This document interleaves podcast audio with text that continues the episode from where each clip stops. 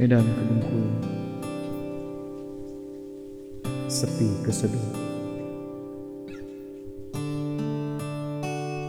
Perjalanan itu sekarang aku benci.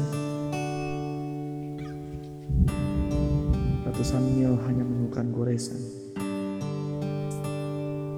Yang timbul dari rasa terpendam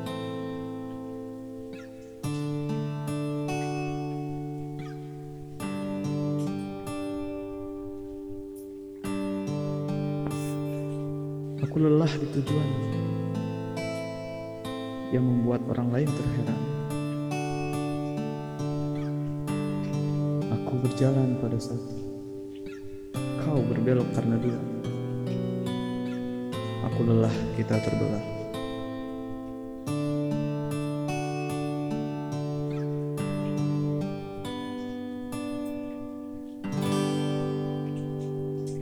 Jawabanmu terbungkus pelangi indah bak taman istana putri. Menurutmu, api menurutku tak bisa kupadamkan dengan air mata, sekalipun seluas samudra. Rasakan saja berada di pucuk di tukang kata-kata.